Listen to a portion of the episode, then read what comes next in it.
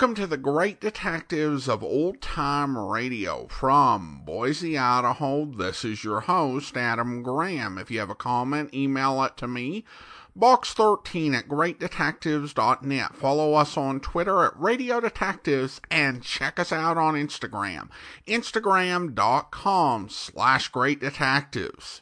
If you are enjoying this podcast and want to be sure that you never miss an episode, I encourage you to follow us using your favorite podcast software. Our listener support campaign continues. You can become one of our ongoing Patreon supporters for as little as $2 per month. Just go over to patreon.greatdetectives.net. Also, I encourage you to check out our other podcasts, including The Amazing World of Radio at amazing.greatdetectives.net, as we continue our look of radio adaptations of movies based on radio programs. And we have a special guest by Ron Eckelbarger of the classic comedy of old time radio will be our guest, and you can listen over at amazing.greatdetectives.net. Well, now it is time for the start of another Johnny Dollar serial. The original air dates October 31st and November the 1st of 1955, and this is the Valentine Matter parts 1 and 2. From Hollywood, it's time now for. Johnny Dollar. Roy Vickers, New Britain Mutual, Johnny. Hi, Roy. How'd you like to try some Creole cooking? Okay, what's up? One of the bellhops at the St. Agnes Hotel in New Orleans had quite a time last night. He opened the safe and walked out with $7,500 in cash and a diamond necklace worth a cool 25000 So help me, Roy. I didn't know bellhops had so much fun. That isn't all. He also stole a station wagon belonging to the hotel manager, not to mention the manager's wife. What do you want back? Mainly that necklace. It's the property of one of our clients. She was stopping at the St. Agnes and had it stowed in the hotel safe. Any line on the bellhop? Not a trace so far. The wife? Don't be funny. Can you hop a plane down there and see what's happened for us? Sure, Roy.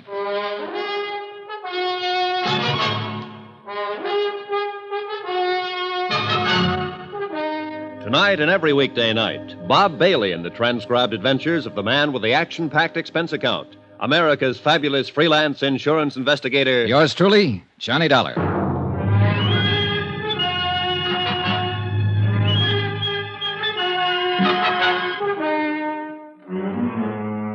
Expense account submitted by Special Investigator Johnny Dollar to the New Britain Mutual Insurance Company, Hartford, Connecticut. The following is an accounting of expenditures during my investigation of the Valentine matter. Expense account item one $175 and no cents. Airfare and the incidental costs it takes to get from Hartford to New Orleans. Once there, I was more than surprised to discover the police had wound up the whole case. The prodigal bellhop, along with the 7500 in cash, the diamond necklace, the station wagon, even the manager's wife, had all been recovered. Everything and everyone tearful, but intact. I reported this development to all parties concerned, phoned the airport for a reservation back to Hartford, which they said would be the following afternoon, and then looked around for something to do. I found a spot on Burgundy Street that seemed to be less crowded than the others and settled down for the evening. That's where it happened. He was sitting alone, tall, gray haired, rugged. A face full of some 50 odd years, I guessed, and full of some other things no one could guess. It was three drinks at the bar before I made out who he was, who he had been. A man who was once big, in a way that only prohibition made them big. This seat taken? No. Mind if I sit down, Mr. Valentine? Well, you can't be that old. How old? Old enough to recognize me. Recognize you from your picture. Long time ago. Time. Hmm. I guess I could tell you more about that than anybody. You a cop? No, I'm an insurance investigator. You were a cop once? Once. Can I buy you a drink, Mr. Valentine? Dan's enough. Sure. You're doing better than the boys in the force. I've been living in New Orleans for three months now. Nobody's calling me. Any reason why they should? No. No, there isn't. But then no one's ever figured out a way to stop a policeman from making a visit when he wants to. Ah, that's true. That's a funny thing. There's a lot of policemen I've liked in my day. Visiting policemen. That is, on certain days. You're too young to remember much about a dollar, but A long time ago, a bunch of old women made a law called the uh, Volstead Act. Sure. Prohibition. Everybody heard about it, including the old women who passed the law. You see, this law was supposed to be for the other guy, not for them. Anyhow, a lot of people started bottling up violations of this Volstead Act. You tired? No, not a bit, Dan. Well, it got me a lot of money and a lot of trouble. Thirteen years for income tax evasion, finally. Ended just three months ago and I came here to live happily ever after. Funny. No. New Orleans is a nice, quiet place to live. Better still, no one's bothering you. That's the way I want to keep it. And they can pass a thousand stupid laws, and I'm not going to fall for any of them. Everything the book says, everything in order. How's that sound? Pretty good. You believe it? Yes, I do. Then I've got my point over. I'm flattered that you recognize me, Dollar. I paid back ten days for every one I took. Now, all I ask is that you don't ask the police to bother me. Okay. As far as I'm concerned, Dan, you didn't even have the dinner I'm about to buy for you. Dollar, it's nice to come out of prison and be recognized by a nice guy. Where we go, Jimmy Moran's? That's where we went, and it was a swell dinner. Only Dan Valentine didn't eat much of it. He tried to smile and crack wise, but there was a sadness about him that stood in the way. I wanted to ask him more questions about those days back when, but I didn't. We dropped into a couple of other places the Absinthe House, Joe Glorioso's. We listened to some jazz and drank Sazeracs and walked along Canal Street. Finally, we shook hands and said goodnight. Expense account item two, $26.26. Hotel, board, and miscellaneous. The next morning, I packed my bags, checked out of my hotel, and was about to take a limousine out to Mobile Airport. Oh, uh, Mr. Dollar? Yeah. A message for you. Oh, thanks. It was from a police officer on the New Orleans force, an Inspector DeBaca. Could I drop by before I left town? I went right over and met DeBaca, a tall, lean, gray haired man with 30 years' service who kind of puzzled me at first. Thanks for coming by, Dollar. Sure. Sit down. What's up? The bellhop take back his confession on that necklace theft? No, no. This is something else, Dollar. Dan Valentine. Oh. You met him about 6.30 last night. You had two drinks with him, and you went over to Moran's and had dinner. You went to two other places. You left him at 11.30. Yeah, I also brushed my teeth when I got back to the hotel, but I bet you can't tell me what color my pajamas are. Now, take were. it easy. Just take it easy. Maybe I'm saying this bad. He doesn't know it, but we've been keeping an eye on Danny ever since he showed up in New Orleans. Just so happened you were with him last night, and you did business with us here yesterday afternoon. So? We want to know if you had any business with Dan Valentine. Don't be funny, Inspector. Okay, okay. Now don't get huffy. Let me put it this way. Dan came to New Orleans three months ago, bought a house out in Jefferson Parish. He hired a housekeeper, bought himself a little car, took up fishing every afternoon or just walking. Nothing wrong with that. No, of course there isn't. We liked it fine. The boys in the car drive by now and then to look at him. Just look. No questions, no knocking on the door. When we see Danny in town, we turn the other way. Just look, you see? Sure. Now, he doesn't have any visitors. No old pals from Chicago or New York or Detroit come to see him. He lives alone. And he likes it. That's what he told me. You're his first visitor. Now, I just wondered. You wondered wrong, DeBaca. Okay, okay. I had to ask about it. You know how it is. Yeah. Excuse me. Yeah. Yeah? Okay. Right on cue. Your pal just stopped a couple of bullets. Huh? Danny Valentine. Come on. According to the uniformed officer who had put in the call, a newspaper boy had found Valentine lying on the sidewalk and roused the neighborhood. One of the residents had carried him inside. The ambulance crew stood by the bed as we came in. Valentine was lying on his back, the white chenille spread under him changing to a deep red. Two bullets had ripped ragged holes in one shoulder through flesh and bone. But he was just as self contained as ever. I got the idea you were going to stay out of trouble, Dan. I didn't know I was in any trouble. Hiya, Dollar. Okay. You went to the police after all? No. The inspector called me in. About you, Dan, but let's forget that for now. How'd this happen? This? Cleaning my gun. You're a loser, Dan. You're not supposed to have a gun. Oh, you know me and the law. we sometimes didn't hit it off. Art, where is the gun? What gun? The gun you were cleaning when you were walking down the street and shot yourself. I swallowed it. Now, look. Somebody's taken a couple of shots at you, Dan. Nobody can tell us anything about it but you so far. We don't want you murdered. Well? Okay, boys. Get the ambulance back. Wait a minute, wait a minute. You're hurt. You're going to the police hospital. No, no. I've served my time and I'm clean. Being shot at, even in this state, doesn't make you a criminal. Dollar, Yeah, Dan. do me a favor. Would you phone a private hospital and have me taken there? Go ahead, Johnny. Take it easy, Dan. I did as he asked. A crew from one of the large private hospitals was out there in a matter of minutes. And an hour and a half later, Dan Valentine was operated on and the bullet successfully removed from his shoulder. I waited around until he was taken to a private room, and Inspector DeBaca waited with me. Dollar, Yeah, why don't you go back to Hartford? This isn't any of your business. I know. My plane takes off at four. I'll be on it. Why are you waiting around here? Oh, to see how he is, I guess. Your pal of yours? I just met him last night. You know that. But you're waiting around. Yeah. You want me to tell you why you're waiting around? You want to make sure he's okay. You met him last night, and outside of what you ever read or heard about him, you don't know him from a load of coal. But you want to make sure he's going to be all right. Well, so do I.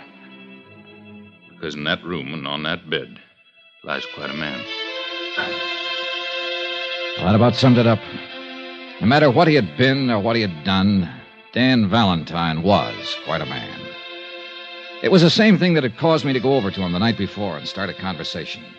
The same thing that caused me to believe his plans for living a quiet life in New Orleans. He came out of the anesthetic a half hour later and he sent for me. Hi. Hi. They say it's going to be okay. Oh, sure, sure. This is nothing. I just wanted to thank you for giving me a hand. DeBaca could probably help you more. All you have to do is tell him who shot you and why. I shot myself, and just for something to do. Look, Dan, I have a fair idea of how tough things were for you and how tough they can be now. But Inspector DeBaca understands it, too. He'll do everything he can to help you. But you have to help him, Dan. DeBaca's a good boy. You- You're right. You'll tell him who shot you? If there was any way he could help me, I'd let him know first. I'll handle this myself. Guess you'll want to be getting your airplane. Yeah. Good luck, kiddo. Same to you. I went back to my hotel, picked up my bags, and took a cab to Mobilon Airport. My plane had developed engine trouble, and there was going to be a five hour delay. I killed time at the bar and in the restaurant and just standing around looking at the field at night. By that time, the newspapers carried the story of the attempt on Dan Valentine's life. It was as skimpy as the story Dan had told himself, and it troubled me. Uh, Mr. Dollar. Yeah. Long distance call for you from Hartford. Uh, you can take it right in there. Oh, thanks.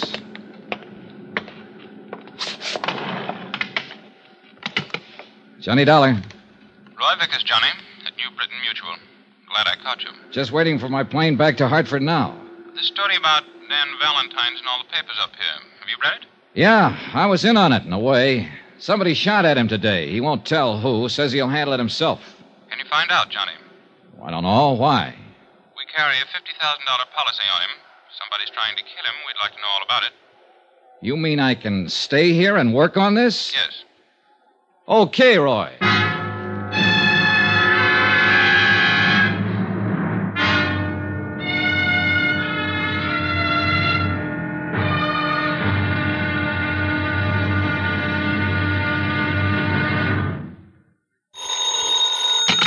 Johnny Dollar. This is Charlie DeBaca down at headquarters. You left a call for me? That's right, Inspector. Thought you went back to Hartford. What now? The company I represent happens to hold an insurance policy on Dan Valentine. They asked me to stay here in New Orleans and look into this attempt on his life. How'd they hear about it so fast? Well, it was in all the papers and on the wire services. Valentine's always been news ever since Prohibition. Yeah, a guy like him would be. Well, you know as much as I do, darling. No lead yet. He's still quiet about the whole thing? Just like a mouse who won't open up, except to say he'll take care of it himself. Maybe it'll help matters when he finds out the insurance company's interested. You know something? What? I don't think me, you, the whole force, the insurance company or anybody else can keep that bird alive unless he helps us.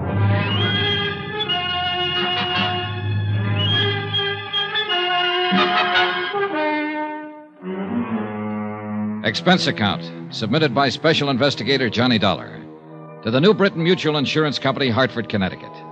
The following is an accounting of expenditures during my investigation of the Valentine matter. Expense account continued. Item three, three bucks. One telegram to Roy Vickers in Hartford requesting a copy of the policy contracts between New Britain Mutual and Dan Valentine, plus the name and location of the beneficiary and any other data on the case. After that, I walked over to the police station and looked up Inspector DeBaca. Sit down. Thanks. I don't quite get this, Dollar. What's your part? Well, the insurance company would like a full report on everything that's happened, that's all. You could give them that on the back of your thumbnail, couldn't you? Not quite, Inspector. Oh, you mean a separate report from what we have? Something like that, yes. Well, it's their dough. They can spend it any way they want to, I guess. If there's any reason for them canceling the policy on Valentine, they'll do it. The fact that somebody shot at him a couple of times and came near killing him is one thing. The fact that he won't open his mouth about it is another. They're looking for a way out? I didn't say that. They just want to make sure about everything, that's all. An insurance policy's a contract, mutually beneficial to both parties. Both parties have to keep the line of that contract. They don't figure Danny Valentine's run around shooting himself for insurance money. Inspector, they don't figure anything. Well, now that you've been official, be unofficial. What's your idea? Well, Valentine's got a legitimate policy with the company. They don't want to see him killed. They tell me to investigate the shooting. Actually, they're telling me to see to it that he stays alive and well. Well, that makes sense. Good luck. If you'll sort of let me tag along on the case, I'd appreciate it. Well, we'll see. Oh, what's the matter now? It just occurred to me. Valentine bought a house out in Jefferson Parish three months ago, a couple of days after he was released from a federal pen. He's lived there quiet, minding his own business, keeping his nose out of trouble. Yeah. Well, as long as a man does that, even a man with a background like Valentine's, as long as a man does that, we don't bother him, and he doesn't bother us. Well, so? So what happens? Yesterday, you meet him and have a couple of drinks with him. Hello and goodbye. Boom, boom. He gets shot twice. By somebody, somewhere. You a bad news boy? Now, that's as wild as you can get. We had nothing together except the drinks. You sure? I'm sure. Well, I'm thinking about it just the same. Here. Be back in a minute.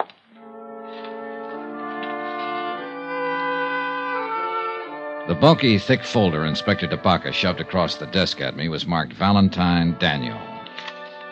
It started in 1915 and was fat with yellowed clippings all the way through 1942. There was a pretty good history of Dan Valentine and the age he lived in. He was born in Ireland and had fought in the Irish Rebellion. He was regarded as both hero and scoundrel. For his own good, he came to America. Somehow, he started out in the wholesale drug business. And understandably, it was an easy step to making prohibition alcohol, and an even easier step to make prison on an income tax evasion charge. The folder mentioned a wife and a daughter who seemed to have successfully avoided most of the newspaper headlines that had involved Dan Valentine. There was one picture of Mrs. Valentine taken in 1928. That's about as far as I got when DeBaca came back into the room, not alone. Interesting stuff? Very, Inspector, very. Well, here's something more interesting. My men have been covering the neighborhood where the shooting happened yesterday afternoon. This man's a witness. This is Mr. Dollar. He's an insurance investigator. It's Willie Blakely. Oh, how, how do you do, sir? Hope you can help us, Willie. Well, I can try, hmm? I, I really didn't see too much. See, I was on my milk truck and I saw this fella, this this big fella, walking down the street. Uh, what's his name? Dan Valentine. Yes, sir.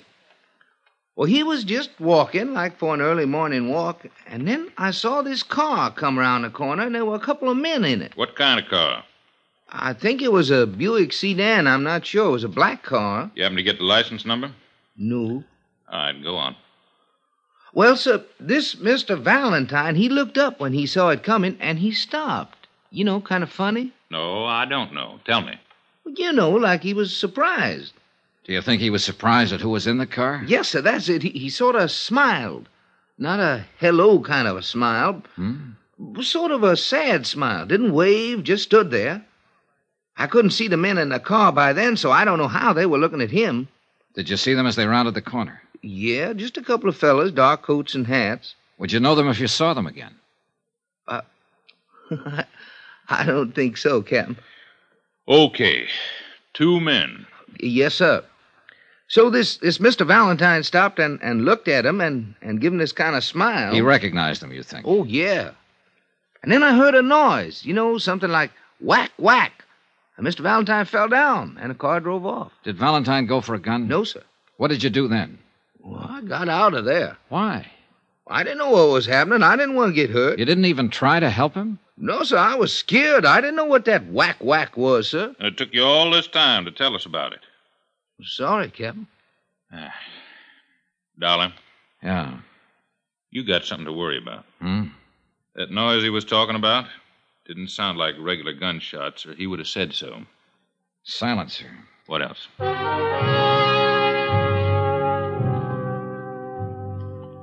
Inspector DeBaca continued to question the witness, trying to ascertain more details about the shooting, the car, and the men inside the car.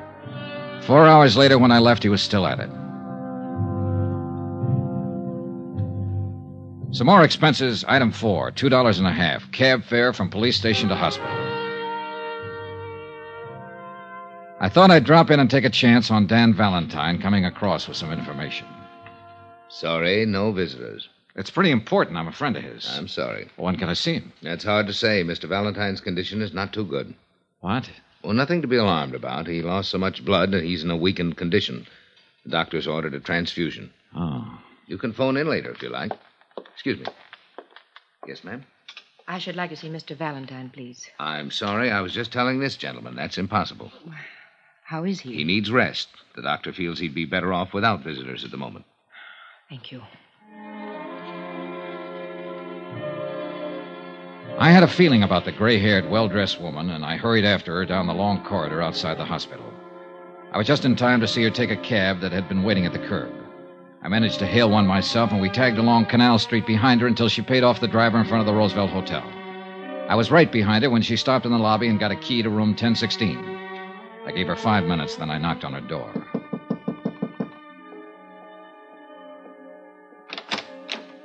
Yes? Hello, Mrs. Valentine. My name's Johnny Dollar. Anne Valentine looked at me for a long time. I had to hand it to her.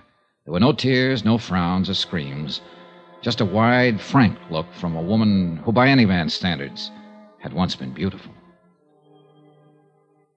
I haven't been called by that name for many years.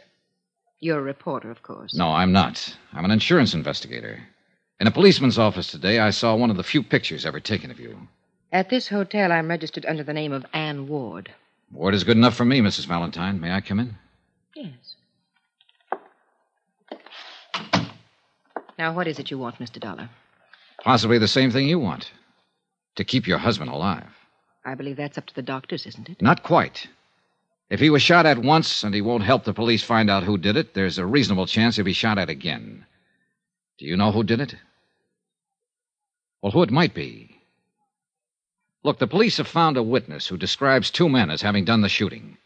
Can you add anything to that? Mr. Dollar, I haven't seen Dan in over 13 years. I haven't written to him, talked to him, or contacted him in any way, either while he was in prison or these last few months he's been out. I see. It was his idea. But he must have had a reason. He did.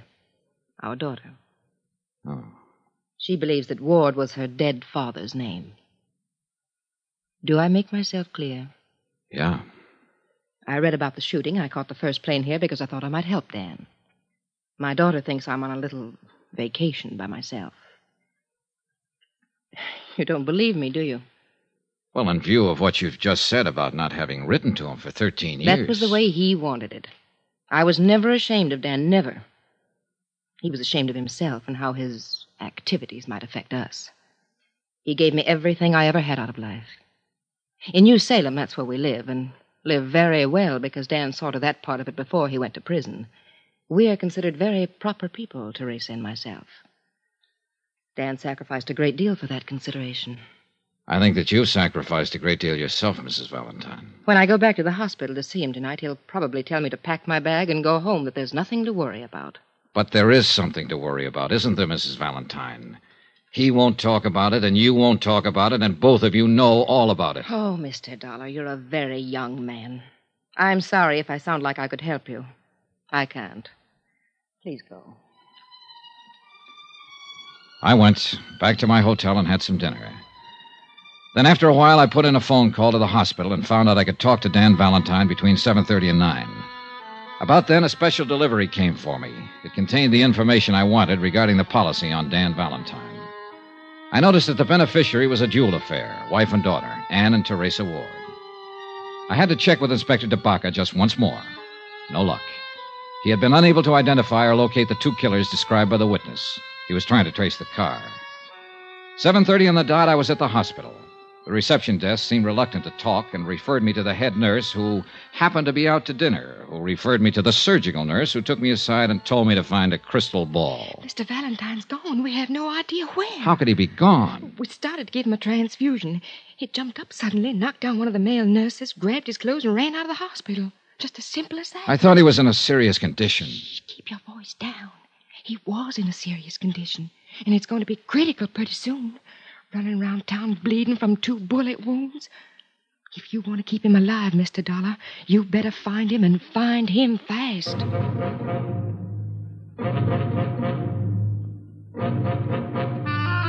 I thought over what Dan Valentine had told me in the hospital earlier about taking care of the matter himself.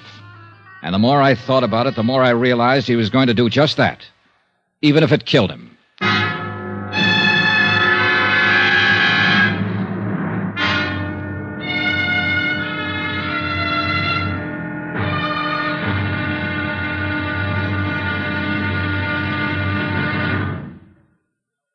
There'll be another intriguing episode in our story of the Valentine matter tomorrow. Tomorrow, what happens to a 30 year old grudge when somebody explains it with bullets? Join us, won't you? Yours truly, Johnny Dollar.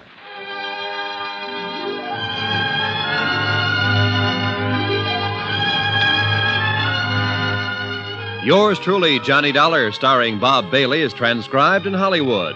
Written by John Dawson, it is produced and directed by Jack Johnstone. Be sure to join us tomorrow night, same time and station, for another exciting episode of Yours truly, Johnny Dollar. Roy Rowan speaking.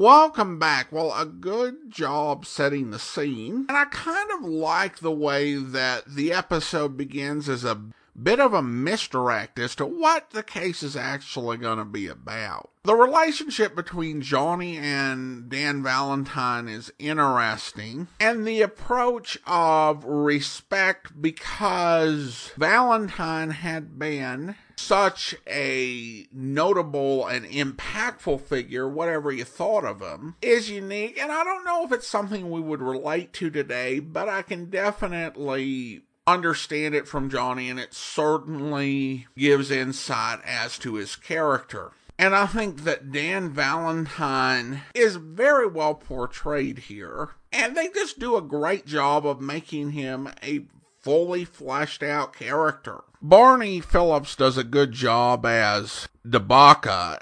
Suspicion of Johnny is not particularly reasonable, but it's far from the most unreasonable suspicion we've heard from a policeman on this program. Well, now we turn to listener comments and feedback, and we start out with Rabbit Dude who writes, Okay, so three serials in, this is my take. Bob Bailey sounds more human. The writing for these five part series are pretty good and elaborate. Still not a big fan of the theme music.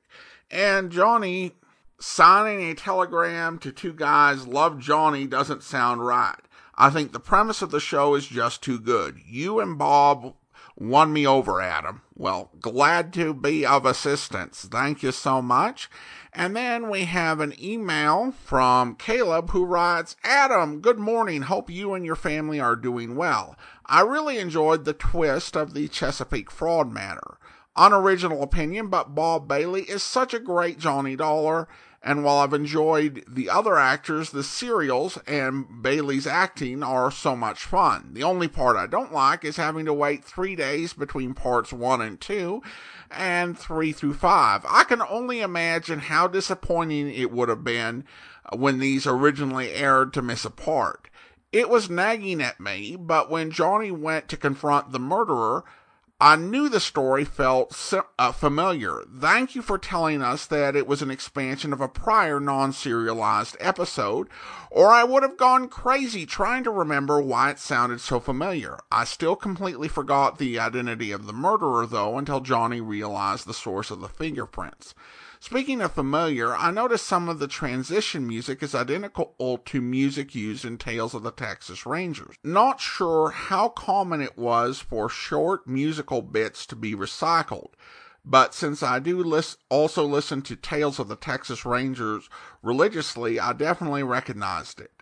As always, keep up the great work and thank you again for all you do.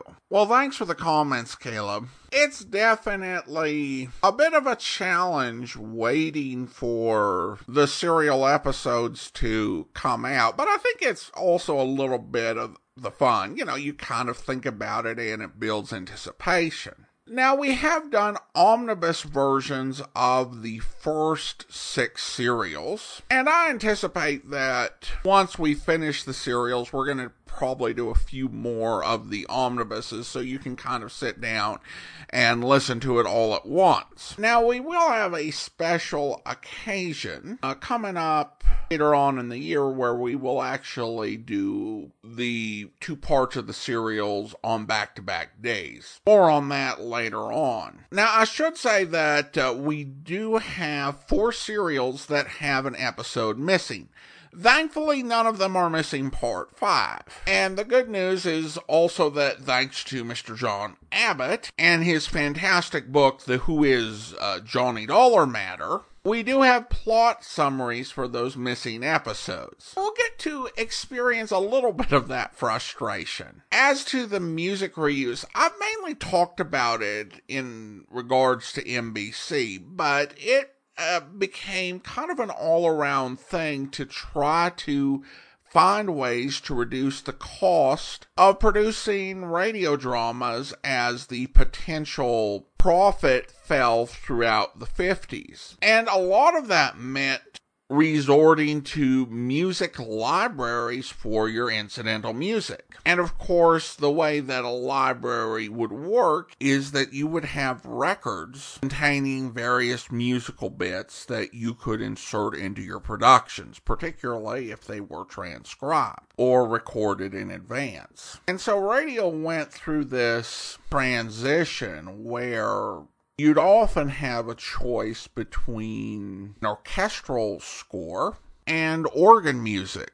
And it was as much a stylistic choice as it was a financial choice. And programs often had a lot of original music. Even early sitcoms. Mel Blanc show, for example, was a sitcom, but it would have two or three musical numbers inserted in each episode. In many ways, that felt kind of like a nod to theater plays, you know, particularly old style theaters, which would provide a lot of entertainment for your buck but music became more expensive. And certainly on detective programs, really saw a much greater reliance on library music as time went on. Thanks for the comment, Caleb. Mark writes, Adam, there was some pretty obvious fakery going on here. Johnny calls him Bowers, and he says, Yes, I'm Bower. A little later, Johnny calls him Bower, and he says Bowers. This went on and off uh, throughout the show until he was dead. Oi.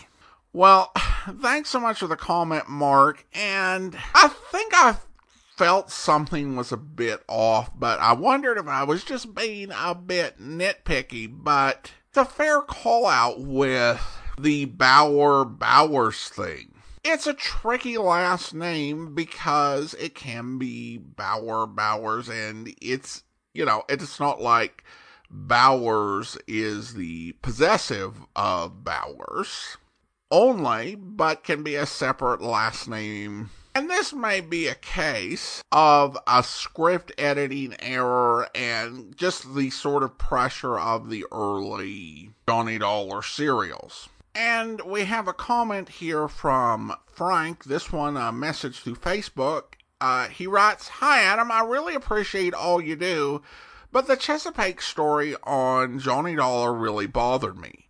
I first heard the show with my college roommate about the arsonist who burned down his own factory by recording a tape and having his wife play it over the phone for an alibi. Ever since I thought Johnny Dollar was great, but the Chesapeake story really bothered me. His persistence resulted in the murder of his friend as well as the man who was supposedly killed in a boating accident. This happened after the man uh, Johnny was working for called him off the case. Not a good Johnny Dollar, in uh, my opinion. Yours truly, Frank. Well, thanks so much, Frank. And I think I know which episode you're referring to as the first one you heard. That sounds like a, a Mandel Kramer episode. Certainly, anyone is free to have their own opinion on any episode or series, but I, I disagree with your view on the Chesapeake fraud matter. Well, I think that what you're saying is technically correct. If Johnny had just withdrawn from the case and closed it when his company was satisfied, then it's likely that Bauer or Bowers, whatever his real fake name was, would have survived, as would have Johnny Sprint. But Johnny is an independent investigator. He was hired because of his experience investigating and his overall judgment. And he had a sense that something was wrong. Absolutely, he should have pushed back when a guy who was thousands of miles away hadn't questioned the suspected insured and didn't have that same experience said to close the case. Now, the insurance company could have insisted on closing it, but they brought Johnny on the case for a reason, and so Johnny continued on. And he was right. He did his job. He did what he was supposed to do. And at the end of it, two people ended up dead. And in that way, I don't think it's a failing with the story. The story is reflecting a reality that you can do the right thing, but others can respond by doing something that is very wrong you can do something right and someone can respond by doing harm to themselves or to others or even coming after your own family. These are the sort of things that we just deal with in real life. And so I think the Chesapeake fraud matter was just reflecting that reality. So it was a bit of a downbeat ending, but was not a bad story at all. But thank you so much. I appreciate the comment. Now it's time to thank our Patreon supporter of the day, and I want to go ahead and thank Blaine. Blaine's been one of our Patreon supporters since January 2017, currently supporting the program at the rookie level of $2 or more per month. Thanks so much for your support, Blaine. And that will do it for today. If you want to be sure to never miss an episode of the podcast, I encourage you to follow it using your favorite podcast software. And if you are enjoying this podcast on YouTube, be sure to like this video, subscribe to the channel, and mark the notification bell. And if you have a comment on the uh, story, please feel free to leave it. The Valentine matter continues on Friday. Uh, join us back here tomorrow for Dangerous Assignment, where. What wild and woolly spot are you sending me to this time? Richmond, Virginia. What? You heard me, sir. Richmond, Oh, Virginia. Great. That's what I get for trying to be a mastermind. Okay, so I unpack. I wouldn't do that just yet, Steve. You start in Richmond. Where you end up is anybody's guess. What's the deal? Ekman's in this country. Ekman? Hasn't anybody done the world a favor by knocking him off yet? Steve, you know as much about Ekman as I do. He's part-time foreign agent, part-time international information peddler. He's smooth and tough, and he's been in our hair for longer than I care to remember. What's he doing in the United States? Can you think of any reason why Ekman would steal an old Civil War map? Civil War map? Are you kidding? We know Ekman went to Virginia. We also know he managed to crash a fancy dress ball given by a Colonel Carruthers there. After the ball, this map was missing from the wall of the Colonel's study. But I still don't see how a Civil War map could be important enough to... Neither do I. That's why you're going to Richmond. Now, Steve, get down there. Talk to Colonel Carruthers. Then go anywhere and do anything you have to to get to the bottom of this whole deal. I hope you'll be with us then. In the meantime, do send your comments to box13 at greatdetectives.net. Follow us on Twitter at Radio Detectives and check us out on Instagram, instagram.com slash greatdetectives. From Boise, Idaho, this is your host, Adam Graham, signing off.